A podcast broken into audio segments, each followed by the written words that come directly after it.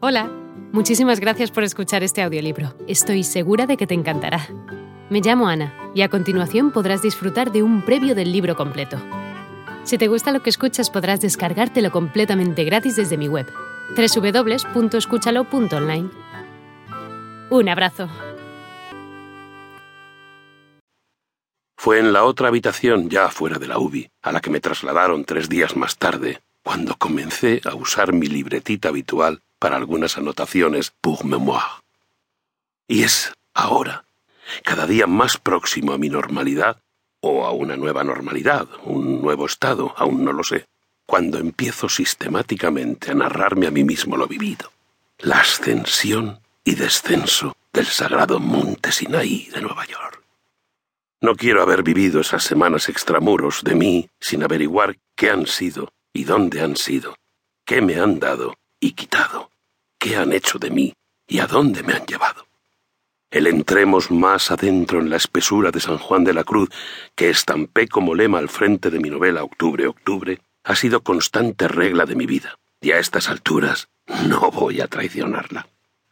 Estoy desconcertado, confuso entre ideas contradictorias, enredado en ellas como lo estuve allí, entre tubos y cables, y como entonces sin poder ver las pantallas reveladoras del tumulto en mi corazón.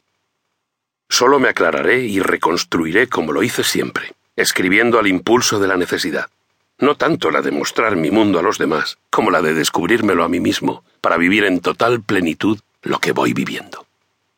Y empiezo ahora mismo, ya instalado hogareñamente en la casa de mis hijos y nieto, porque mi memoria cada vez graba menos lo reciente, aunque siga recordando tenaz lo muy pasado. Como solo cuento con dispersas notas de los últimos días en el Sinaí, descendiendo ya su ladera, he de recuperar lo no escrito con la evocación cuanto antes de aquellas horas, adentrándome por mis galerías en busca de quién soy ahora y de la nueva región en donde estoy desembocando tras pasar la frontera. Lo mismo que durante el rococó francés se diseñaron mapas del Pays de la Tendresse para guiar a las damas, incluso a mi recordada Benvilliers, en sus emociones y amoríos, así también quiero situarme y comprender el sentido profundo del penoso viaje monte a través. Pues sin duda es un tránsito, es decir, una frontera. Eso sí lo tengo claro.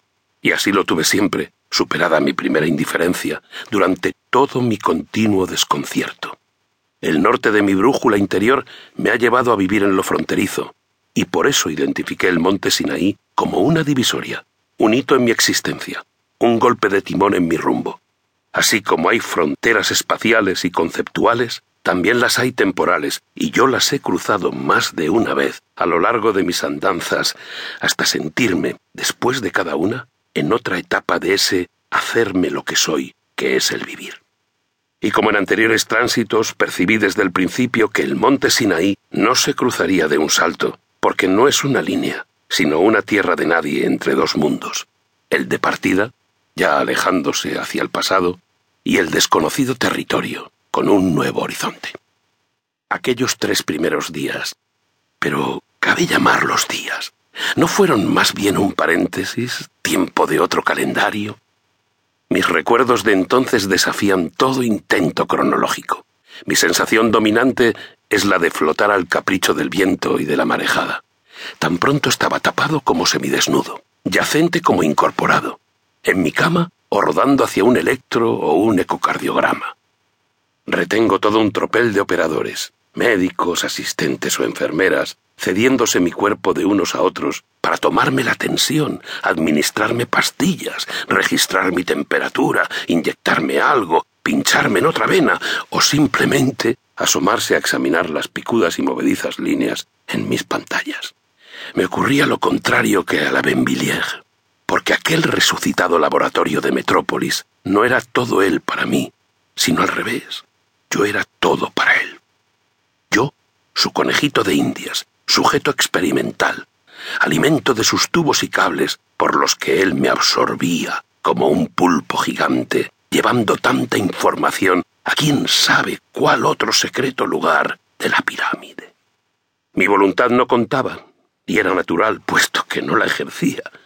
Así es que cuando entregaba mi brazo para la toma de tensión o la inyección, el gesto no era ni siquiera obediencia.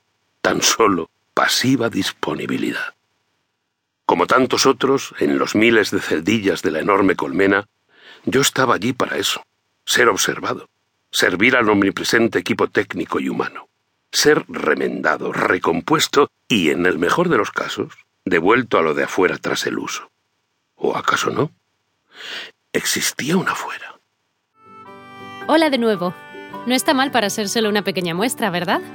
Si te ha llamado la atención, recuerda que encontrarás este audiolibro completo y gratis en www.escúchalo.online.